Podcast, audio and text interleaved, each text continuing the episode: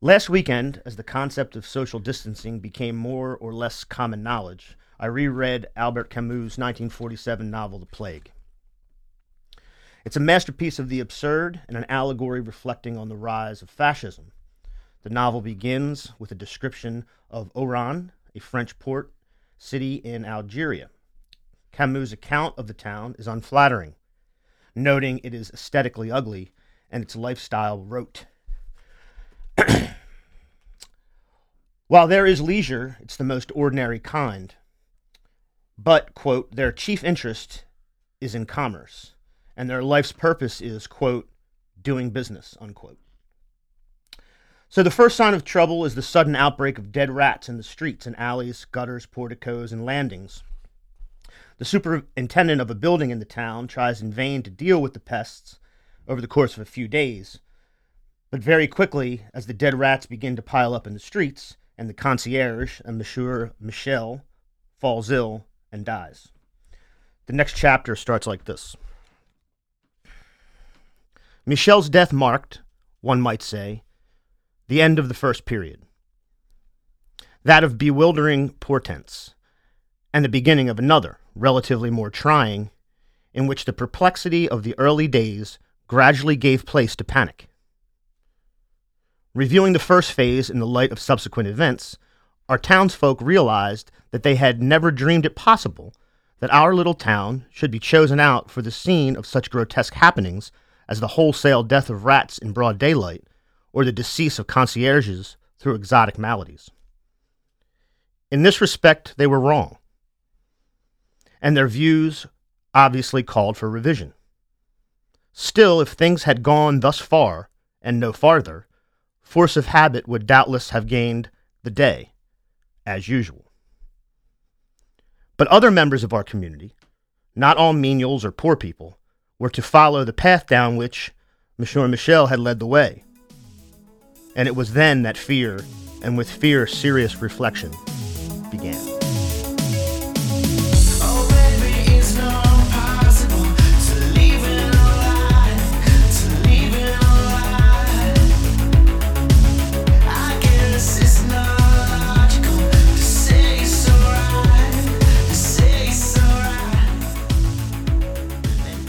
Friends and comrades, uh, we're coming to you from a hermetically sealed studio within Highlands Bunker. Totally sterile place. We're in a bubble here. Everybody knows that. But we're bursting the bubble tonight because we have a very, very, very special guest. Uh, he had to come over here in the shadow of Rockford Tower, uh, deep undercover. Carl had to throw a hood over his uh, over his head. We had earmuffs on him, so he doesn't know uh, where he is. um, but our guest this evening uh, is State Senator from SD7, Anthony Delcollo. So, uh, hello. Hello, good to be with you. Thanks for coming in. Yeah, man.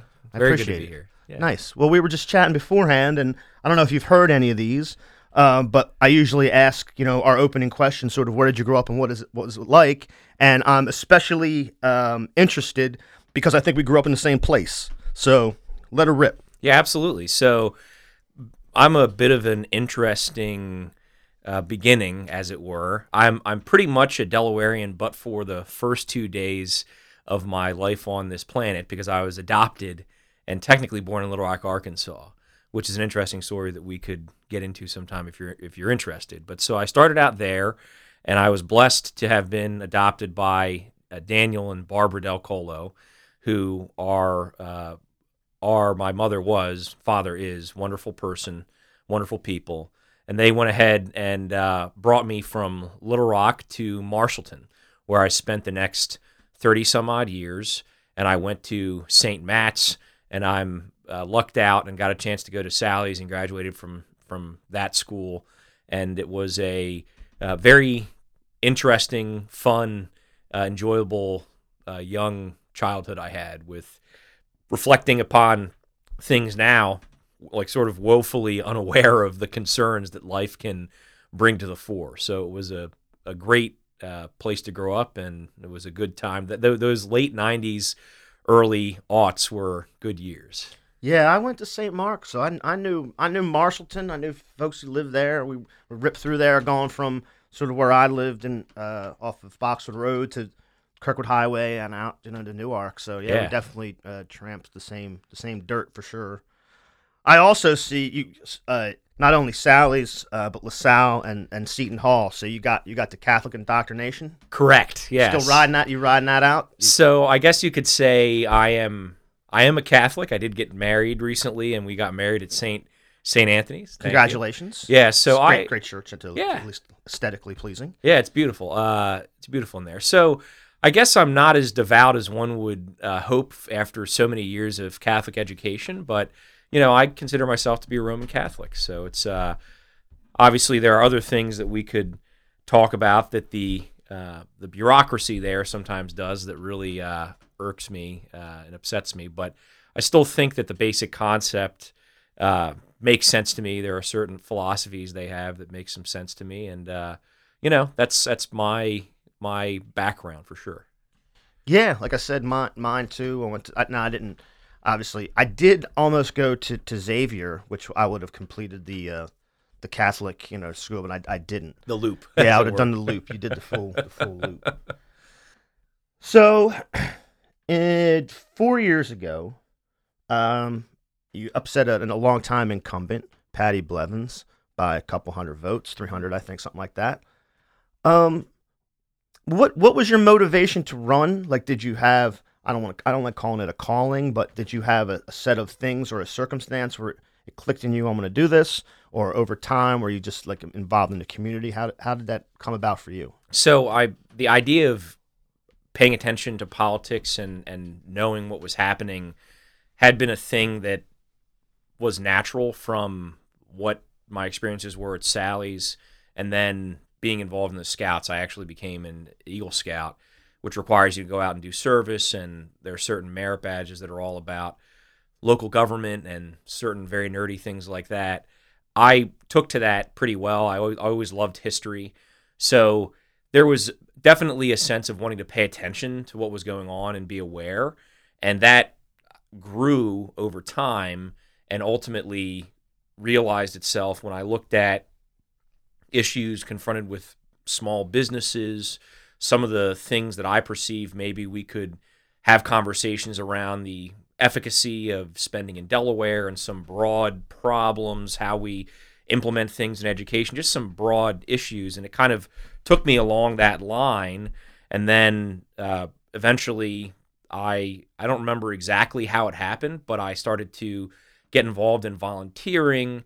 I did some volunteer stuff for Ken Simpler, and uh, and then from there, that kind of really exposed me to what an actual race would be like, and that made me think for the first time, I guess in like late 14 there, well, maybe this is something I could consider doing sometime way, way down the line. Uh, and then there were a couple of things that happened uh, that kind of spurred it along more quickly, but it was looking at maybe where I thought Delaware was, my feeling that uh, that I think I thought there was a need to have some new young perspective in the mix. Uh, being involved in the community and that sort of stuff all kind of coalesced. And I said, you know, I think I'm going to try this sooner than I thought. And it was actually an interesting thing. But for a time there, I was kind of uncertain about going forward. It was a very daunting, um, it was a very, very daunting challenge if you look at the numbers and my party and the the reality of everything. But as time went on, and and I was kind of planning things, and and I was in advance of my kickoff kind of like on the precipice of like this is it like it's time to move from the exploration phase into the uh into the do it phase like the exploration phase into the file and announce and run. And around that time interestingly and I say that just because I don't know perhaps of a better way to describe describe the circumstances but my mom took sick and she had uh, been diagnosed unfortunately with stage 4 cancer throughout all of uh, my life and my brother's life, she had been kind of like a champion for us and a massive supporter. And she, you know, and speaking with her and talking to her, she really spurred me along and said, I think this is what you're meant to do. Because there was a time where I was going to draw back and uh, really just spend uh, even more time with her than I was. And she said, No, I think you really have to do this. You, you have the mind for it. You've got some legal training that gives you a good perspective. You've always cared about people and helping and those that discussion I was kind of there looking at it, really looking at it, and then that kind of sent me off of flying, and here we are. So yeah, let, I think the best way to start, like, sort of drilling down in some of those specifics is where we ran into each other a month or two ago. Um, you know, we both turned up at um, at a, a meeting of the economic board, what you know, one of those. Yeah, it um, was the the- Council for uh, Strategic Finance, I think, or the Yeah, Council for so- Development Finance. So CDF. yeah, so we went to just voice our dissent um, because I don't think it's appropriate to be giving four and a half million dollars to Amazon. Mm. Just in just in just on the face of it, it's absurd. Um, and so we went and voiced our dissent and and went, attended the meeting and all of that. And then afterwards, there was a group of us speaking outside, and uh, we started we started speaking and. You know, you, you gave me some information that I didn't know about the structure of that network because there's I guess there's a, a few different pieces to that. You know, there's a there's a, a committee I guess that either puts out bids or looks at these grant and figures out who they're going to work with and does a lot of the background. Then it goes to another committee to, to approve the funds or whatever. Um, so I'd like you to explain that as much as you can, absolutely. and then also um, that how that group is funded based on a bond issue that does come up.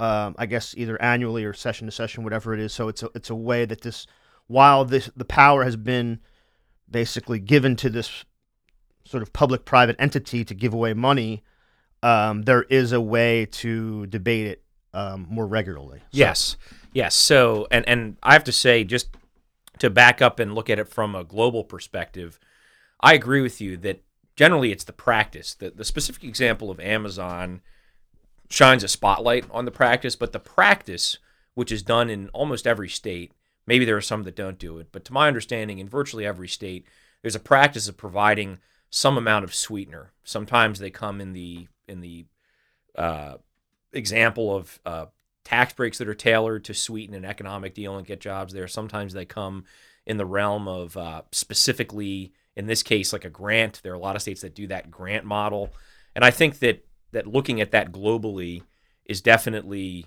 valuable. The Amazon issue highlighted it. I think it would be better and healthier for us as a country to move away from that entirely.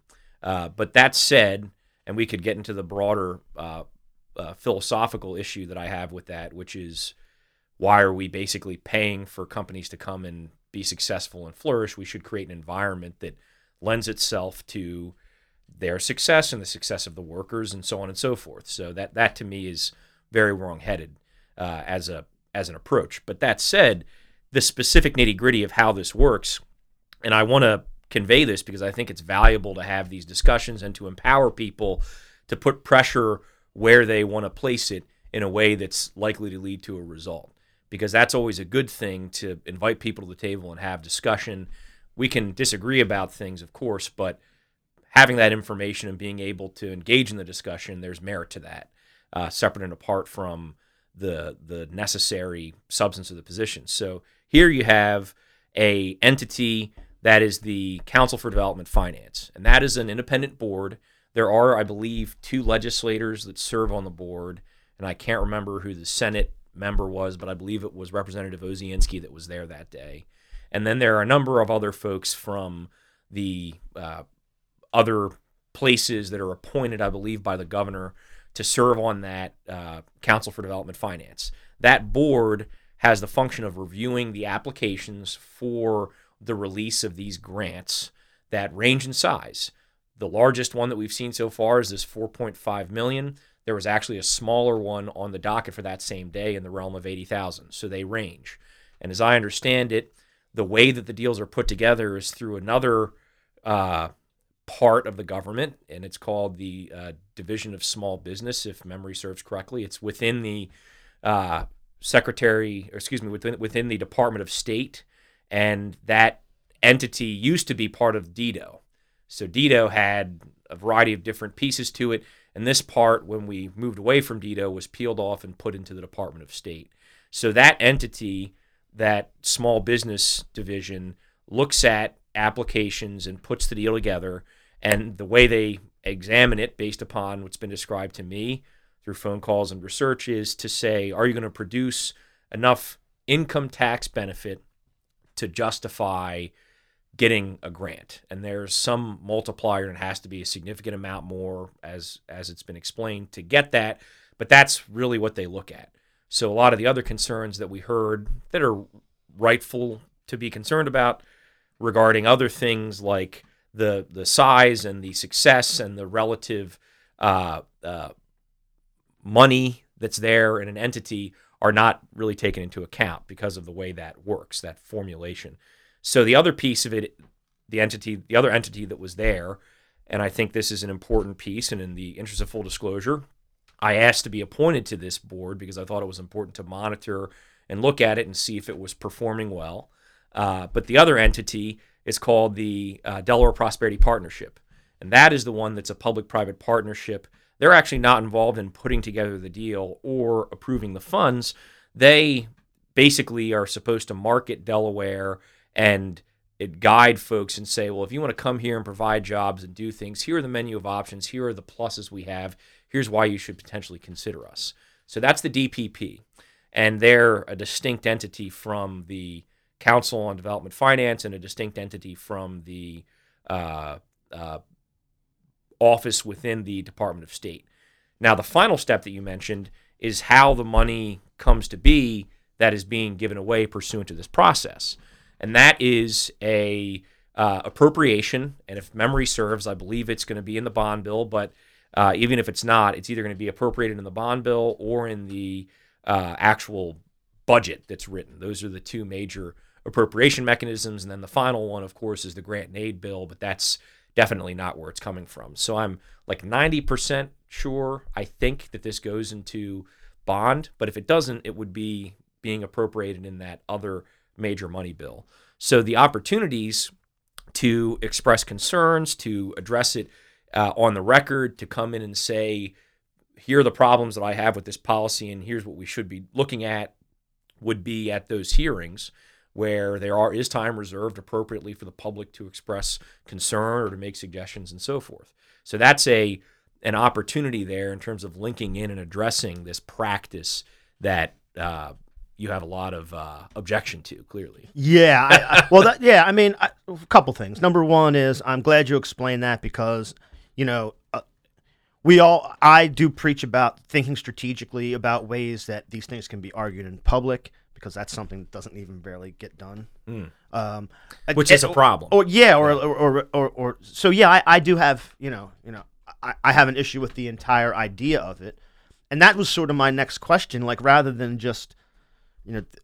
you mentioned when you were explaining it that you also have an issue with the, the, the just the concept of it, um, and you your idea was we should be focusing on other sort of worker related things, other uh, things that would make us more attractive for people to come. Give us some what, what you, in your mind is that what does that look like? Absolutely. So that looks like certainly having a top-notch labor force is very important. So training and supports for people to be in the arenas that are needed for these companies is key.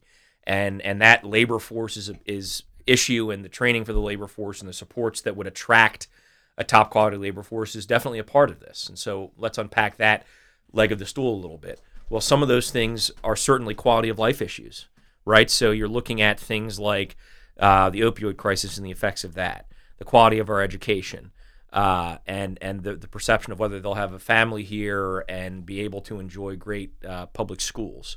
Um, all of those things feed into drawing in the labor force and are actually things that companies look at. They hire site location experts and they look at, do I want to come here? And that's a major factor.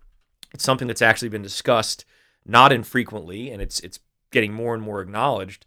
But some of, one of the other uh, uh, entities that I sit on is the uh, Reading Consortium because I'm passionate about education and equity and access to it, and uh, that that jo- that work is so important for the young people that we would like to affect on there.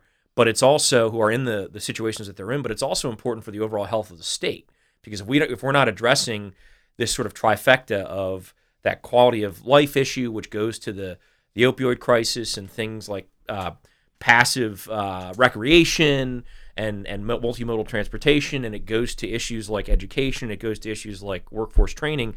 If we're not getting after that, and with education being an essential piece of that mosaic, then we're shortchanging ourselves and we're putting ourselves at a disadvantage as we try to compete with other states. Okay, so I took a few notes here. Let's drill down on this. Um, talked about the opioid crisis, um, about education, public health. I, I, both of all of these things are, are interesting to me. Quality of life, right? Sort of like um, socioeconomic issues, education being a great one, I Right. think. So, how do we do that? So, take education as a good one. We talk about it. I don't know a lot about it. We talk about it here all the time. Right. So, I think it's fair to say that our public schools are not good. You went to Sally's. I did. I went to St. Mark's. Uh, you know, the, the, there are some public schools that are that are decent, and others that are just not. And and we accept it, and, and we and we talk about it. And we list them out the way you listed it out. Um, but I, what specifically should we be doing to address the problems that we have? So I think that there's uh, a lot of things that we have to be looking at, um, and and they're all complex and difficult. But if I were to create sort of my wish list, and I've said this before in public meetings, I'm happy to repeat it here.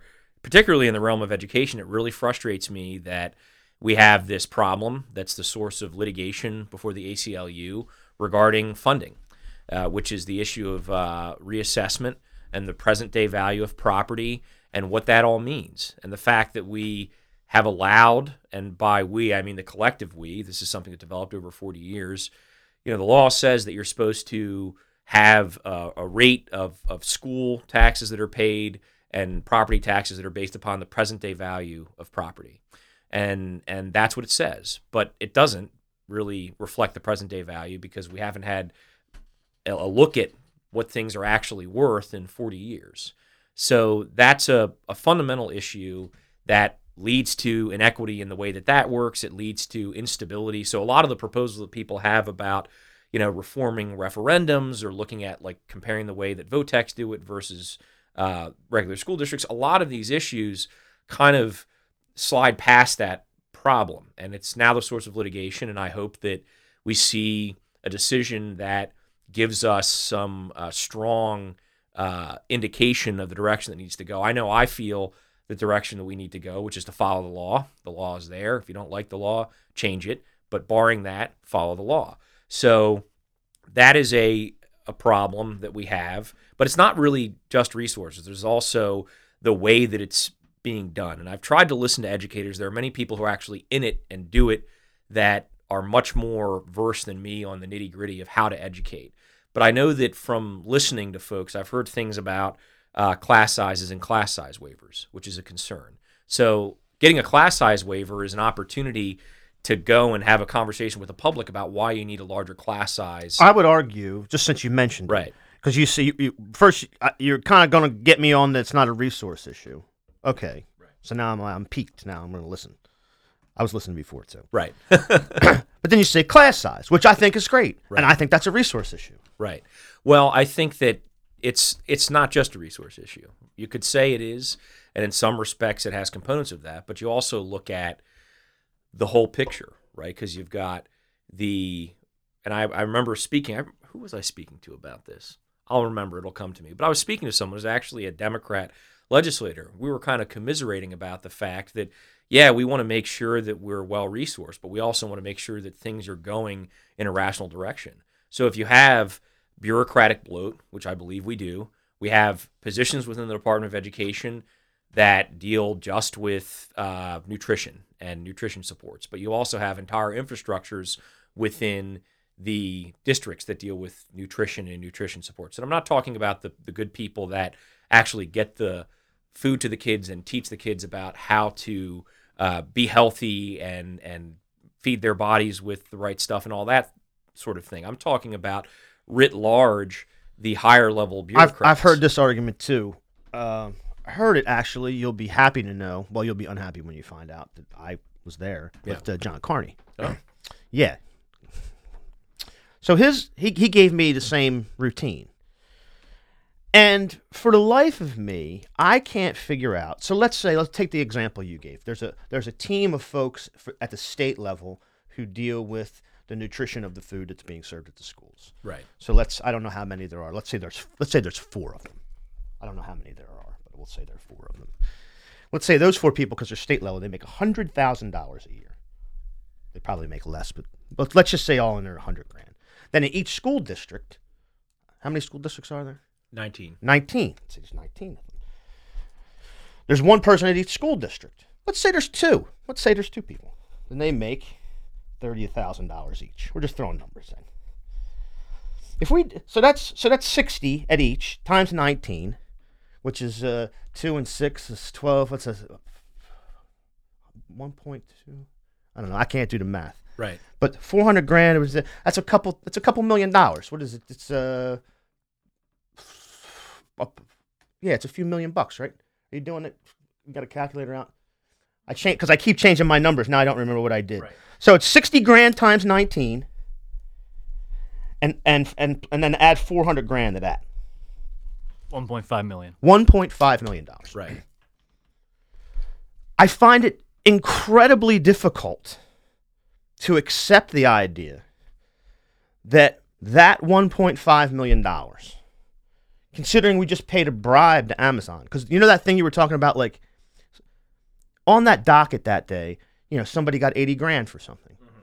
Somebody got a, I think there was another one that was a couple hundred grand, whatever. It was they were both, you know, relatively relatively smaller. Right. Now, I don't know what they were for. I didn't even look. I'm assuming they were vetted, and whatever they are, even if they were giveaways to people I don't like, Right. I'm not so much concerned about that. But when you pay money to the richest person in the world, four and a half million dollars, it's just it's just a bribe, because there's no good point. There's no sweetening. That's what sweetening is, because there's no good point to it Right. uh, because because it's so little compared to how much they have. And then you look at these numbers. So you add these numbers up. 1.5 million dollars. That's that is not that's not bureaucratic bloat. I'm sorry, it's not. Well, that isn't, but that's but that's just- one example. Cool, that's Yeah, one that's example. one example. So let's say, but but But- again, but- and I'll so you're that- you're going to identify Right. Well, and I'll say, and I'll say, structural. You're going to you're going to you're going to identify enough quote bureaucratic bloat to to to say that that has any. And I'm not even saying that there isn't. right. I'm saying maybe have three people and one in each or something, and then and cut it. Maybe you make five hundred thousand dollars and you cut five hundred thousand dollars. Fine, but the idea that those two things are the same, that the systemic resources issue, which unfortunately I don't even think is going to get solved by the by the legal case, because that's just going to say they have to reassess, and everybody tells you with the way they sell reassessments, and they won't even do it until the law tells them they have to do it. Then it's supposed to be more or less revenue neutral. It adjusts, so some people aren't paying enough, some, and you, might you might wind up making a little more or a little less, but up to 15% more, I up, believe is up the to fifteen percent more. Thank you, Carl. Um, so, so the I now again we have to go fight them in court. Two different cases, one in the county, one at the state. Which, unbelievably, the state one starts the day after election day. What a what a surprise! and we have to go fight them to follow the law to then go through this whole process where they're going to they're going to go and the most we're going to do once we readjust everything the most we're going to get is 15% more than we get today But that's per year, though. So that limiter, as I understand it, and maybe maybe we're maybe we're maybe that's true Yeah. i don't know that So because I, know that there's a limiter per year, right? So, but I guess so once it goes you- up, it goes up so much per year, as far as I understand, in terms of the impact on the individual person, and there is. A oh okay so there's like a there's a regulator on Yes, it that would uh, say so if, if if yours goes up 15 as the cap we're only going to five then five then five meaning whatever like, meaning like you're not going to take someone who Yeah. pays taxes at a certain level and then say, well, now you have to pay ninety percent more taxes or something. Right. No, that, that- would be kind of difficult. yeah and and and the, and the folks uh, because Matt you'd be Meyer- saying you'd be saying people presently today Yes. have to pay for the poor mistakes of people before. yeah no and and and Matt Meyer made the same point and I think that that's fair Right. like yeah i mean you can't hit somebody who's paying you know a thousand dollars you know with uh, ten thousand i think i think that was the example he gave a thousand and nine thousand so i but but the those um those curbs are in place to protect the individual from something that's not right Yes. that's fine but but on a macro level you're st- the, the amount of revenue that that's going to bring in again is sort of like this this idea that we're going to we're going to we're going to run a lean mean fighting machine and cut out all the all the bureaucracy it doesn't I, I, the numbers don't add up But I but I think I think actually if you look at the what the numbers really are. Like the people that are in the state who are in those positions, I guess you call them like director, deputy director level positions. They're making well within the six figures, not a hundred. They're making well within the six figures. And then if you look at somebody who's the head of whatever the program is uh, in the district office for that, and that's actually a fairly mid, you know, middling pay for somebody who's at that level. It's more like 120. So, and I'm not saying in that one specific example that you're going to get everything, but I will say that when you go to when you go to folks who may be uh, complaining about taxes in the first place, and there are people who are registered as Democrats, for example, that complain about school taxes for a variety of reasons. I know because I've spoken to them at the door. So you go and you say to them, "Well, we want to make sure that we're supporting our kids," which I agree with. I mean, most there are a lot of people who, who will tell you that reassessment will result in significantly additional resources. And part of me says, well, good. If we have those resources and we we marshal them in the proper way, then by all means, let's have them, and we should follow the law and have it make sense.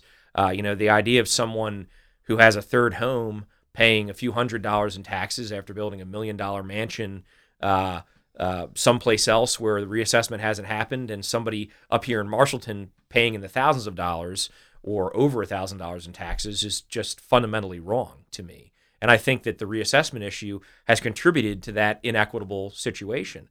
So folks are are aware of that because when it comes to taxes, everyone kind of doesn't really know. But then if you talk about certain uh, hot button issues like taxes or school taxes, suddenly people become like an armchair expert almost. So I, I will say, and I'm just saying at the door, right? So yeah, and I think that's fair because I have to accept, you know, it's a lot easier for me to make an argument that people should pay more taxes if they want better schools. right.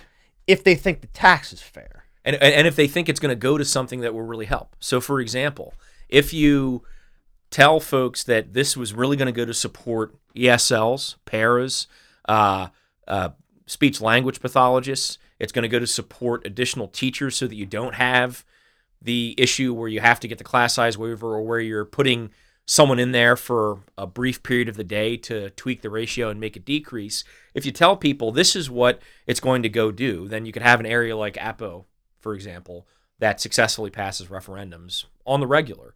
And they and Yeah, they- why is that?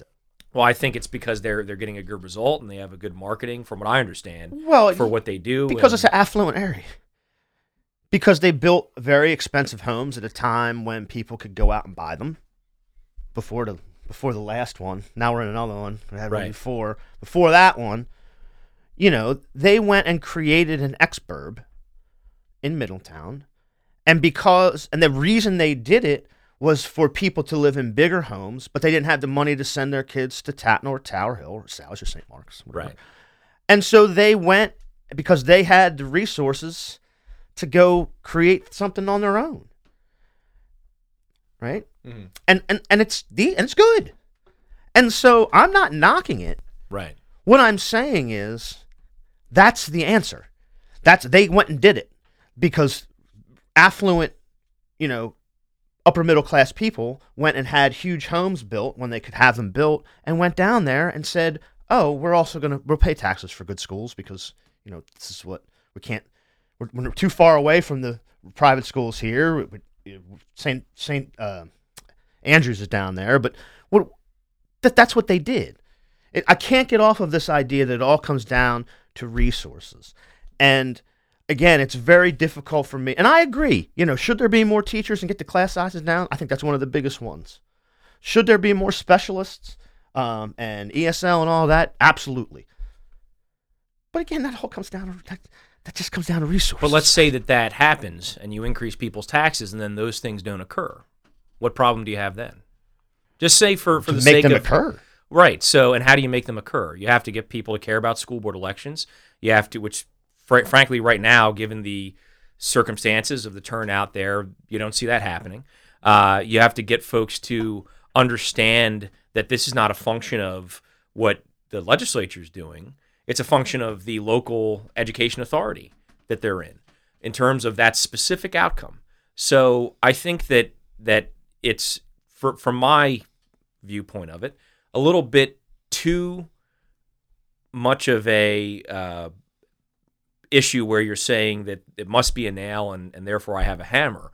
I'm not saying that that's not an issue. There are definitely there's definitely space to have a discussion about resourcing and where that ought to be. But I also know that it's very difficult to tell people you should pay more and there's no clear pathway to getting the sorts of investments that really we ought to be getting.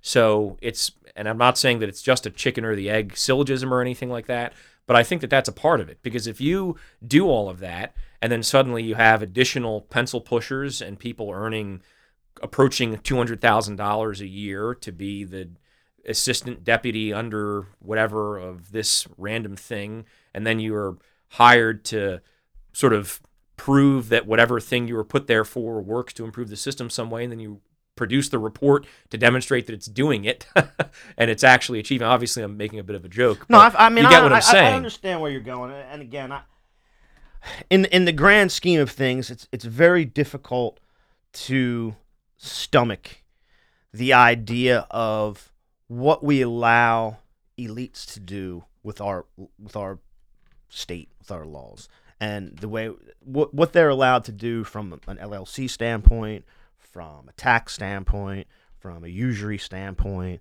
from a real estate development standpoint. Um, but when it comes to the public sector, there's there's too many sort of undersecretaries making 200 grand. I, it does not you can you can I, there probably is too many undersecretaries making too much money. The guy who used to run Del Tech was seems like he was probably a crook. 300 over 300,000. But again, but again, but again, in the grand scheme of things, I, I, I just I can't I can't make those two. They're so disparate.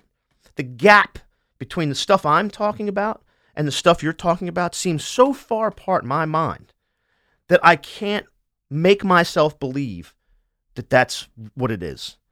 And I and I know you go to the door and people don't want to pay taxes. I know that. And I and I know that they're suspicious of you know the- school district or government or whatever it is. I know that's ingrained in them. I I understand all of that. But when when we sit down and think about it, we have to speak in terms that sort of kind of have some congruity. And these just I can't I can't make I can't I can't bring myself to to believe that. Um, you know, I can't bring myself to believe that the problem isn't, you know, somebody who's going to lobby every day in Dover to make sure that, you know, money's put into this bond bill, or that regulations are this, or that taxes stay thus, and then goes home and writes a twenty thousand dollar check to send their kids to Tatnall.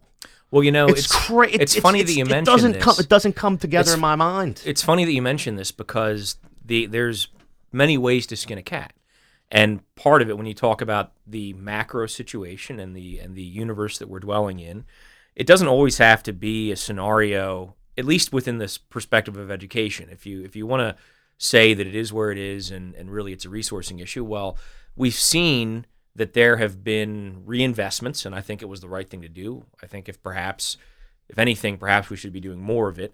But the so-called opportunity funding, sixty million dollars, twenty million per year over three years, and they're going to see small footnote. I, I just want to make a small footnote. I am familiar with that, as was pointed out uh, from a previous guest who's with the ACLU. That uh, once the motion to dismiss the ACLU lawsuits was uh, denied, that money just appeared. That was funny. Do you think that's a coincidence? I don't know. Uh, okay, fair. But I, but I, but I would say that if I had more insight and authority when it comes to matters of the executive uh, branch, that I probably wouldn't be the youngest senator in the uh, in the fair. Senate. Right, but but I would, but I will say that there may maybe there is some some. Uh, Maybe there is something going on there. I mean, it, it sometimes a coincidence is more, much more than a coincidence if, if it seems far too convenient. Yeah, and I'm generally not a conspiracy theorist. I, I guess I just use that as an example to say that there's other things going on here that I think if we don't address, I guess that's what I'm sort of saying. Like, there's bigger things that we ignore because I guess we're just conditioned to believe that that's just how they are, and then we're told to um, to focus on these other issues. And there's an argument to be made, maybe that these things could be better, or they could be, um, from a political standpoint, could be uh, presented in a way that are more more palpable to people at the doors or whatever. Um, but until we break this down uh, and, and, and start to look at things that we've always accepted as just like this is just how it is here, I, I don't I, I actually don't think we're going to make any progress. Well, I, I I'll agree with you on that in terms of the broad perspective of things that shouldn't be this way because they've always been that way, and I and I fundamentally reject that that idea. I mean, take for example the proposal to bring transparency into Legislative Hall. Uh, Mike Smith is the prime sponsor. I am the uh, in the House. I'm the prime sponsor in the Senate. It would live stream all of our committee hearings and floor debates because I think that showing people what we do and letting them hear what we do and and, and bringing them there is a is a logical thing to do and, and it should be transparent. Uh, I agree with that. so it's it's very simple, but yet you get resistance because it's not been done that way, and you get things that to to my ear don't necessarily make sense. Like, well, what about our caucus? Well, no one said anything about live streaming caucus. This is not about that. The specific proposal was our hearings that are required to be open to the public anyway ought to be readily available and archived, and it should be there for the people because we're doing the people's work.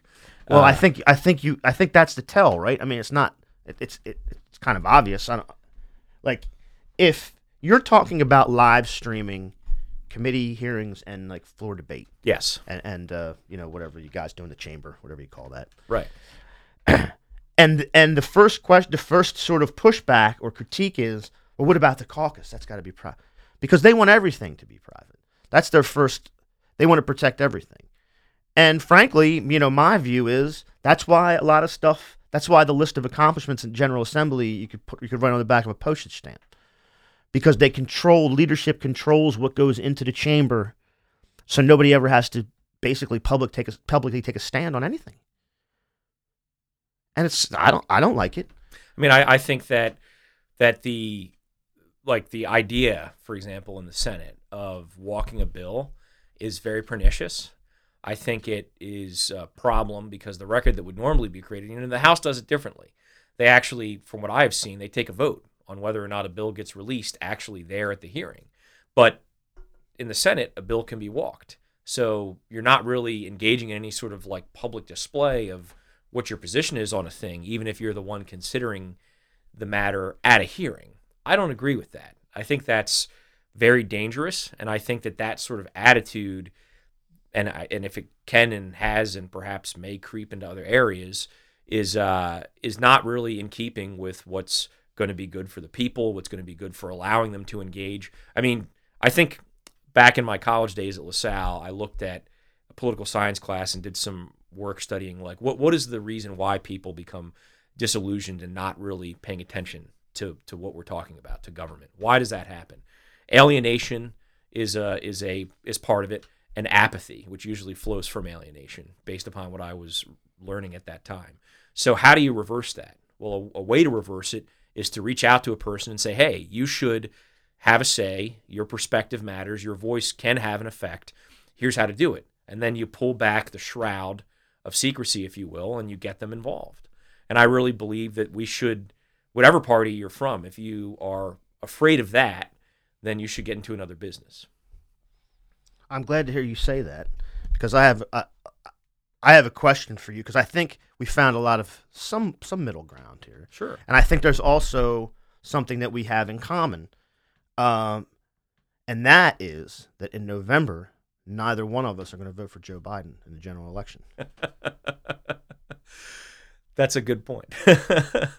is it, I mean, I guess I guess you think Sanders is uh, is not going to get it for that matter. I I mean, mean, I, I didn't, I didn't, I- I don't remember the most recent results. But Uh, yeah, I mean it doesn't it doesn't look great. I mean, you know, it, it look. Yeah, it doesn't look great. So I'm prepared to I'm preparing my my strategic thinking what I'm going to do. right, And I know that I don't have to vote for the Democratic nominee here. Doesn't Right. matter. It's irrelevant.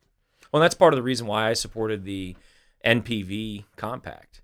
I mean, that whole way of doing things is not good in terms of telling someone that their vote matters. And I've met many, many people that because So you're you're in you're in for the national popular vote. yeah the, the, the NPV compact. Yeah, I yeah, was, yeah. I was the prime sponsor in the Senate. um, because I think it's it's valuable to tell people that their vote matters. And I've looked at the concerns that people say, well, that decreases Delaware's impact. Well, Delaware has no impact right now. You know, I've looked at the issue of um, I've looked at the issue of, well, would that allow one type of area to have more effect than another? Well, not really, because that would require you to ignore like 42% of the electorate that still lives in rural areas, not in a suburban area or an urban area. That's a real great way to lose if you just ignore 42% of the people that might be voting for you. So I, I after evaluating it all, looking at the constitutional issues, to me, that's better for Delaware. It's also better for people to tell them their vote actually matters. Um, you know, that's a, that's a an example. I see you have a Delaware can uh, sticker behind you. I do. I have Uh, a lot of stickers. yeah, but that's there's that's quite a few. Yeah, yeah, yeah. So I, you know, I'm on the record for being in favor, if done correctly, of having legalization. Well, I can tell you, you're in the right place because I do it correctly in here every day. There you go. Exactly what I do is correct. So if you ever Yes. want to know how to do it correctly, How about that? I can show you. How about that?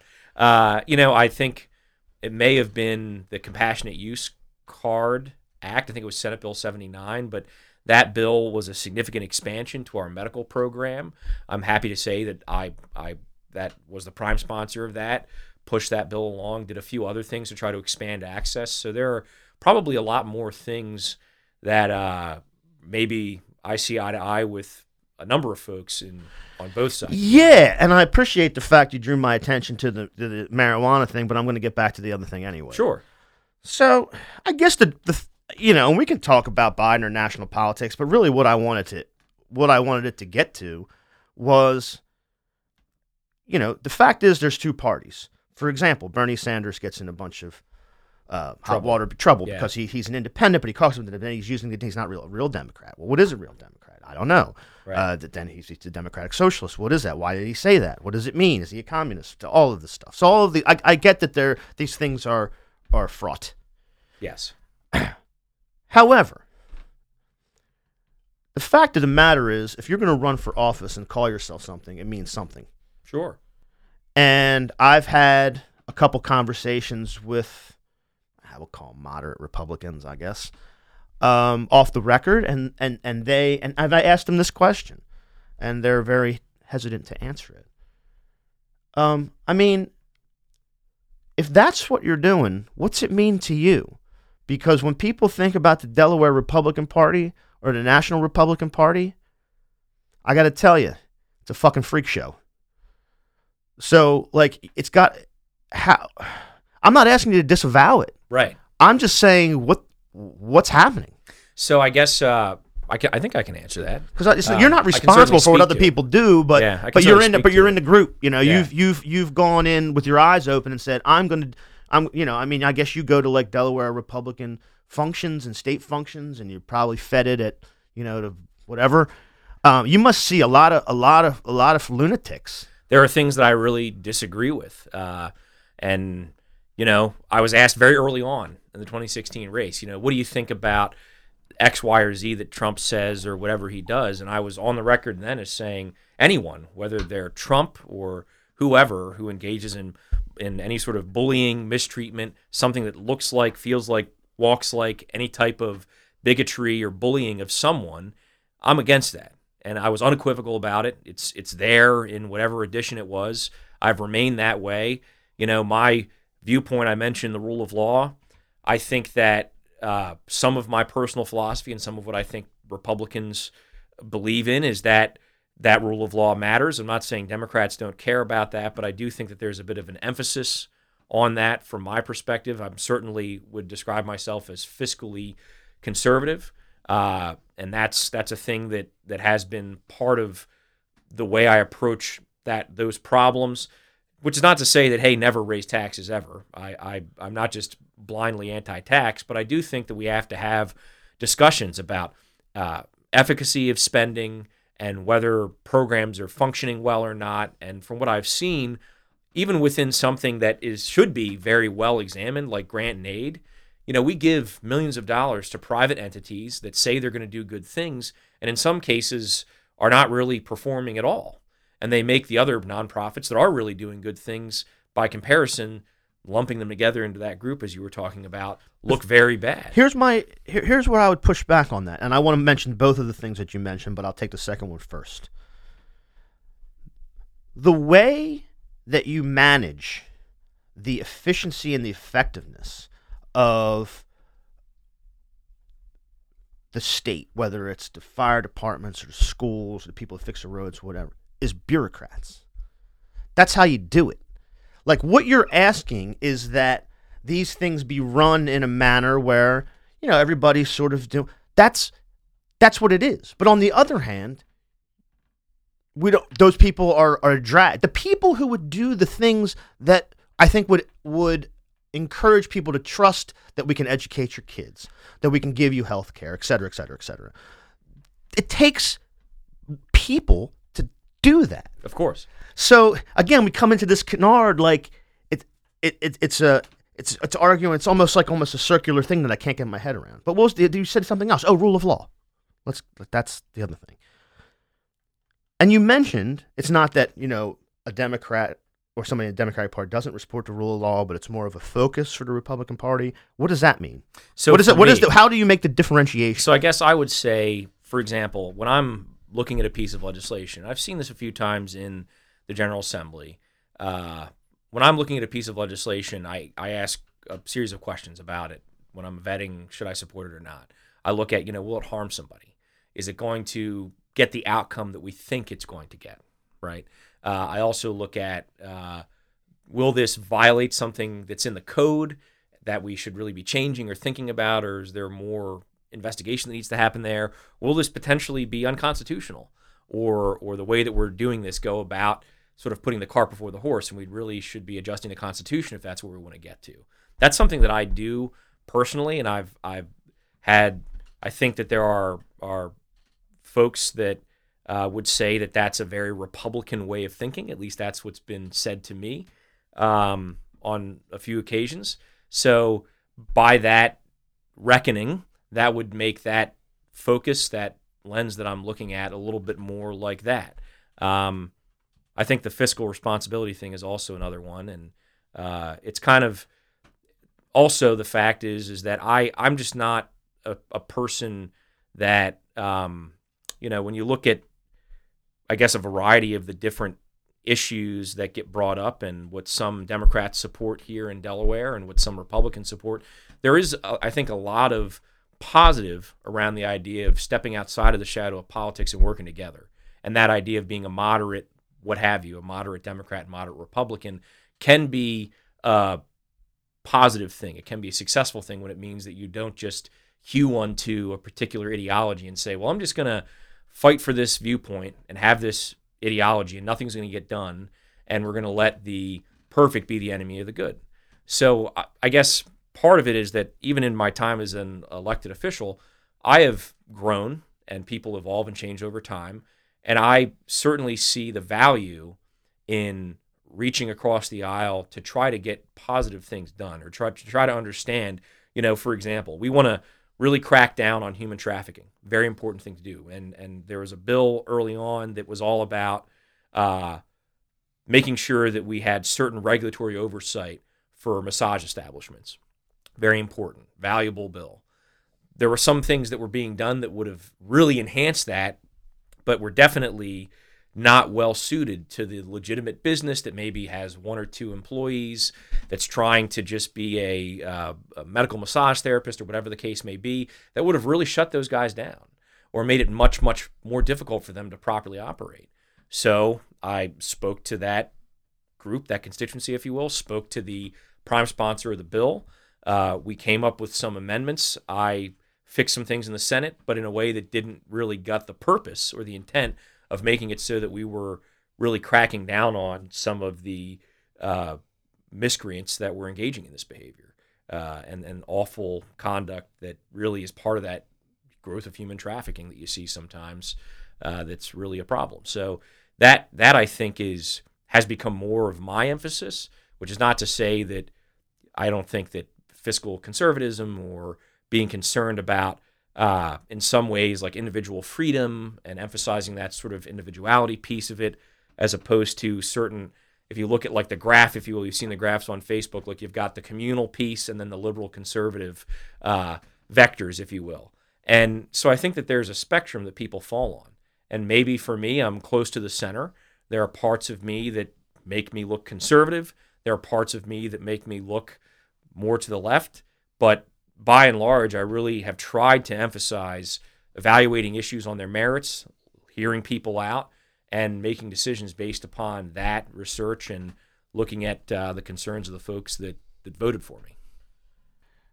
I appreciate that, and I think it's good faith and sincere.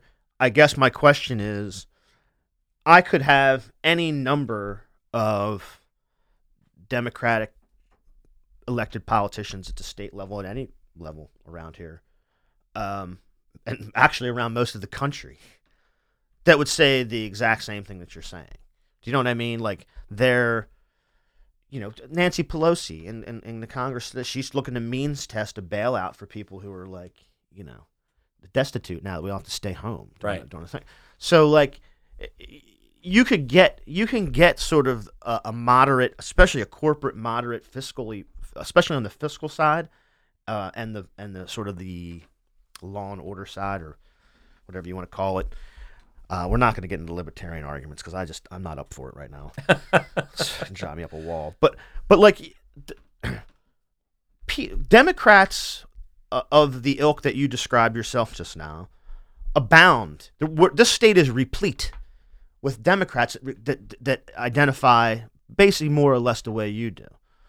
So hitching your, your wagon to, you know, the party of Lauren Witzke and Ken Simpler. You mentioned Ken. I never met the guy, but I mean, his career was pretty brief, unless the unless the Chamber of Commerce somehow you know helps him out or, or whatever they do. Um, but again, you, do you see what I'm driving at? Well, I think I do. Like you're you're you're you're like well, I, I, I say, appreciate. And again, I'm I'm not saying you had to defend a, it's an individual person. I'm saying it's a brand. You're you got to you've taken on the brand, and so again, I see sort of a, a, a dialectic there, and I'm wondering how you how you resolve that. Well, let me well, let me let me ask you this, if you don't mind, because I think it will it, it it's valuable. Okay. Um, so where do you draw the line between what you wish to do and what your values are and what you believe in, and knowing that you've got to have that there are things that should be in common that have historically been in common between you and some group.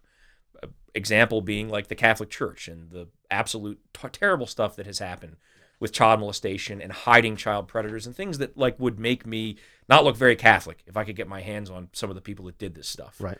So, wh- where do you draw the line between saying I want to be an example of a, a good public servant, a good Delawarean, uh, and therefore a a Republican that gets things done for his people and and represents the positive things of that philosophy? Or do you eventually throw your hands up and say, you know, I, I'm just done with this. You, you you've all disgusted me. Farewell. Whatever those the you is, you know, and there and there could be a number of yous, right? So I think that there's a there's definitely a line to be drawn there. I guess part of it is one of the characteristics I have. I'm very stubborn.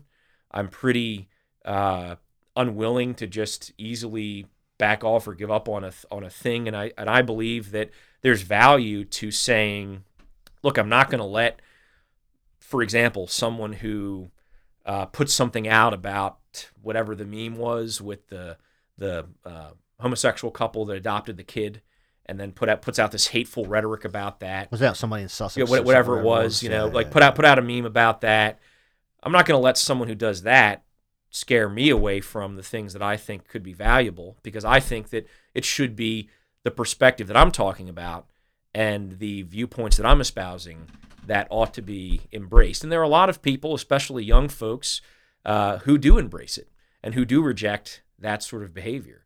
Um, so I don't know that I'm totally a voice crying in the wilderness, but I think that there are a lot of people who are uh, good good people that are genuine and true in their desire to see a positive result for the state. And the question then becomes on that continuum when when does it become too much? And for me, I haven't seen that. You know, I'm not going to allow the behavior of people that I fundamentally disagree with about whatever it is that they're doing to chase me away from what I think is right. That's not who I am. Well, I will tell you this. I mean, I generally appreciate the underdog. Uh, I like the person yelling in the you know in the wind. You know, you know, Kowalko's my hero. Um, and and and yeah, I, I get that, and maybe it is a stubborn thing, like you said. I just don't. You asked me, you uh, and and I guess it's a complicated question where the line is. I I, I you know, I, I guess it, you'd have to have to it would be in context in some context, and you gave me the Catholic Church context. Now, I'm trying to think of how my my evolution about this went because I think I think I gave up my my faith in God around the time maybe that this that some of the real crimes were were, were being reported. Mm. But you always kind of had an inkling um, that like bad shit was going down. Right. Um, so I, I don't know if if that was the, but it certainly helped. And I was just like, yeah, I mean, I don't really believe this stuff anyway, so I don't need to do that. I mean, this obviously is, they're obviously heinous. It's a heinous organization. I mean, it, you know, they started the fucking Crusades for Christ's sake. Like you talk about historical, you know, what, what- what it's meant historically. Historically, it hasn't been very good either. So like it, yeah, so I, yeah, I, I mean I didn't throw my hands and give up. I just went I can do what I want to do, like you said. I have my set of morals and my set of beliefs. I'm going to do that through some other vehicle because this one is bad. It's bad. And not only is it bad, it taints me. I look bad because of it. If I walk in there, or if I say that I'm this, or I support that, or I call myself a this, Right. It paints me in a bad light. It's, You know, a, you it's just- a stain on me. You just reminded me of something, and I appreciate that that uh, give and take. So you have, I think, very eloquently outlined a lot of legitimate problems. In fact, indictments. You've made some very legitimate and eloquent indictments of business as usual, uh, of the way things have been allowed to proceed. Um, and quite frankly, part of me rejects that as well when it comes to the uh, dark of night passage of legislation under total suspension of rules that don't really help anyone.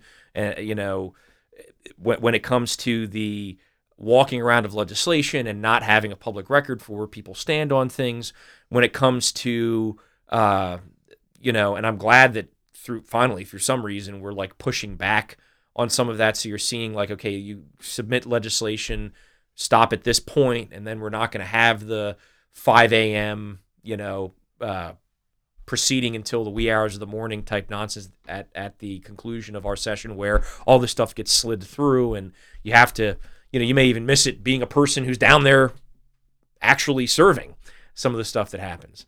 So I think that that part of it is also if you look at the status quo and and how things have become there are definitely a lot of good uh, people that I serve with down there that I've become friends with. But part of it is also maybe, I mean, you mentioned the underdog thing. Maybe there's also a piece of the way I see and view things, and you talk about that status quo, and it's like, well, why would one necessarily agree that that's also that status quo should be necessarily allowed to persist? Maybe it's better to have balance and two parties that can hold one another accountable and honest people who have perhaps different philosophies about how to get to the same results down there, trying to fight for good results for all of us versus uh, any one view uh, becoming moribund and entrenched, or even one set of people.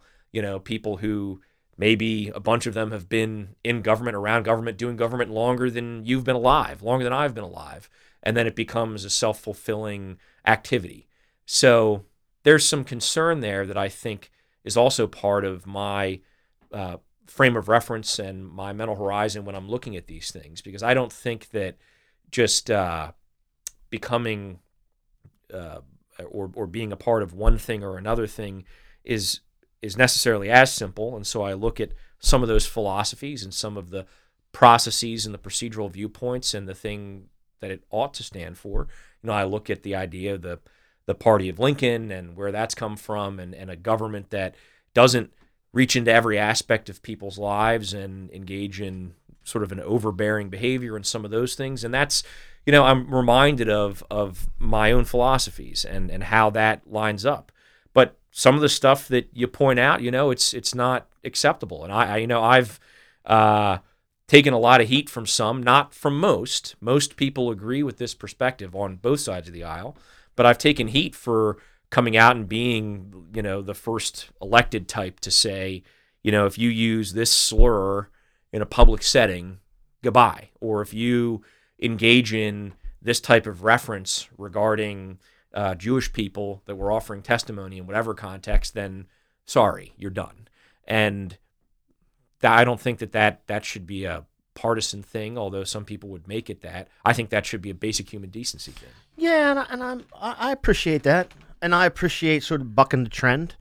Um, I I am I, I feel compelled to point out that the party of Lincoln and Lincoln himself did put down an armed insurrection of fascist slaveholders.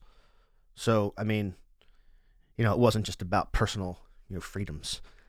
Um, there's a there's a sometimes the rubber hits the road. Right. Well, and he also suspended habeas corpus, right? So there's there's a balance there. you know? Yeah, I mean FDR put Japanese people in camps. Yeah. So uh, yeah, I, I mean I'm not looking for pure. Again, I think people people assume sometimes when I make the arguments that I do, because Bernie he didn't get it as much this time around, but in 2016 it was like that's all purity, purity test, litmus test. Don't let the pure, the perfect be the thing of the good. Like I don't think that. Right. I don't think that at all. Like I understand people, you know, make mistakes. People do shitty things. Um, you know, it's awful. But I look at it in the totality of it, and and try to work your way through it that way. So you know, I'm not Right. I'm not somebody who said, oh, you you know, if you do this, like there's a hard and fast rule. You're not like dogmatic, is what you're saying. Ye- Correct. Yeah. Yeah. I'm not doctrinaire. Right. Um, but yeah, but I do have, but I, but I can't. I guess it goes back to what we were talking about before. We can look at the machinations of government under a microscope and think that we're following the letter of the Constitution, or we can look at things under the microscope and think that maybe we have one and a half full-time equivalents in the Department of Education who are they're redundant, or we can look at you know the, the the thousands of people that are homeless and be like you know if we wanted to make a nice society here where people wanted to come and live and put their businesses here maybe we could be the state that solved homelessness. And then people would be like that sounds like a nice place to go or maybe we could be the state that solved sort of um, you know community health and the opioid crisis and we did it and people would say wow that seems like a nice place to go live with my family Sure. but we don't look at things like that. We look at we manage the state like uh, like a business would manage itself, so that we can put on paper that well we gave four and a half million dollars to Amazon, but they're going to add a bunch of fifteen hour jobs with no union and no health care. Um, but by our numbers in five years, the tax base will be expanded and this and that.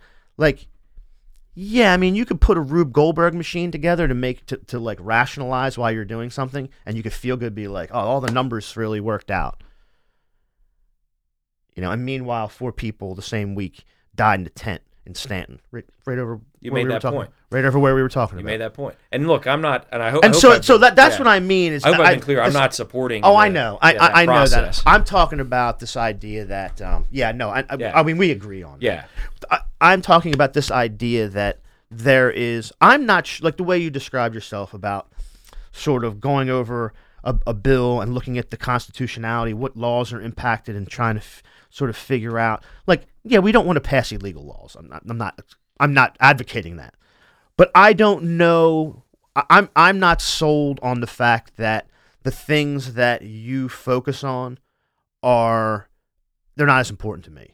Well, I think that you'd have to look at the bills that I've introduced because th- that's my philosophy. But the stuff that I've actually worked on, I mean, I've had a bill that eliminated a massive gaping loophole in our public accommodations, so the way that we deal with people who are different than others.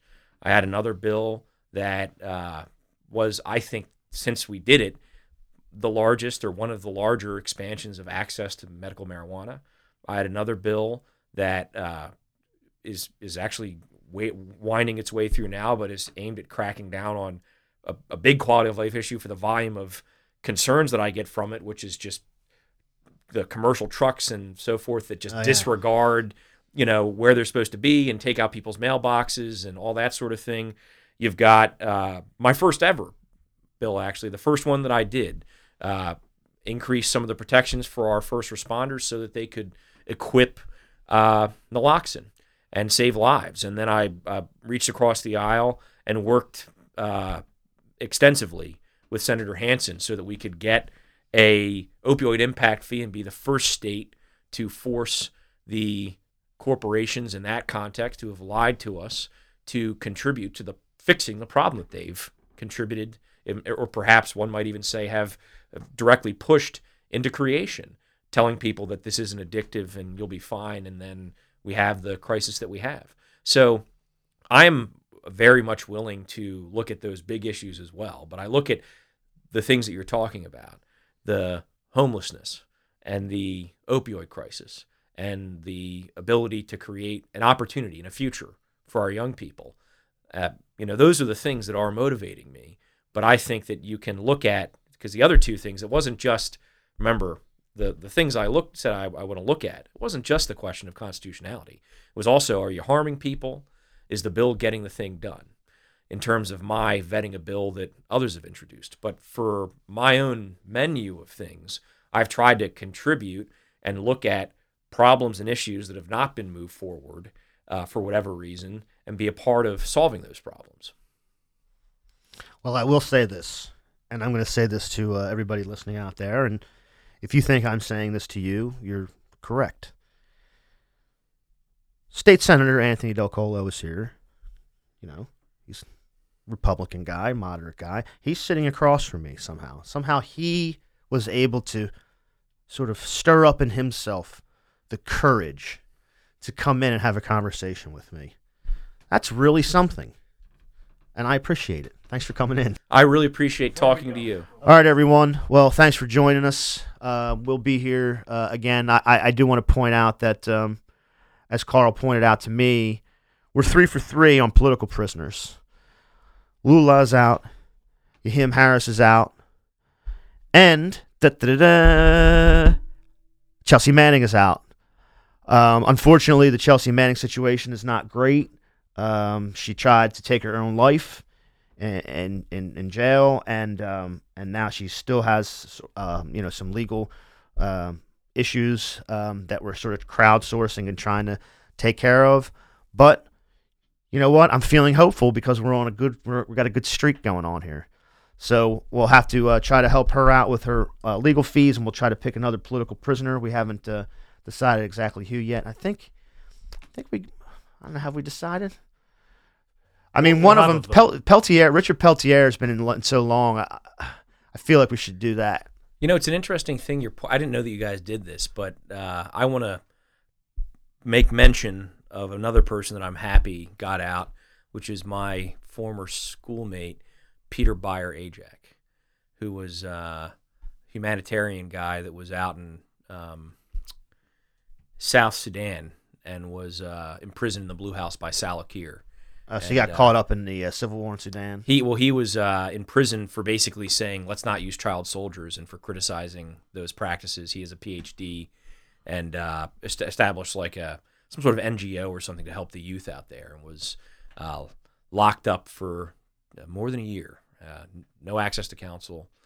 Not uh, not a good situation, but I'm glad he's out. Yeah, no, that's good. Any, Yeah. Anybody anybody locked up on, you know, speech charges that isn't given due process.